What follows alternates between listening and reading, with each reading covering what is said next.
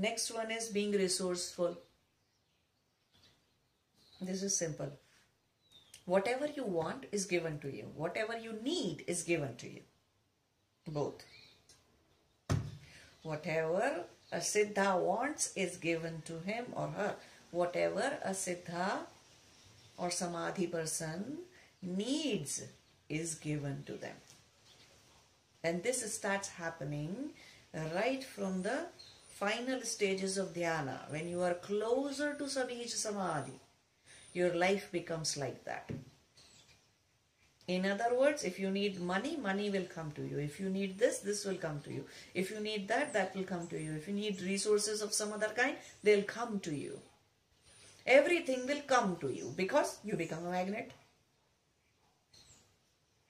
You become a powerful manifester, a magnet. So is another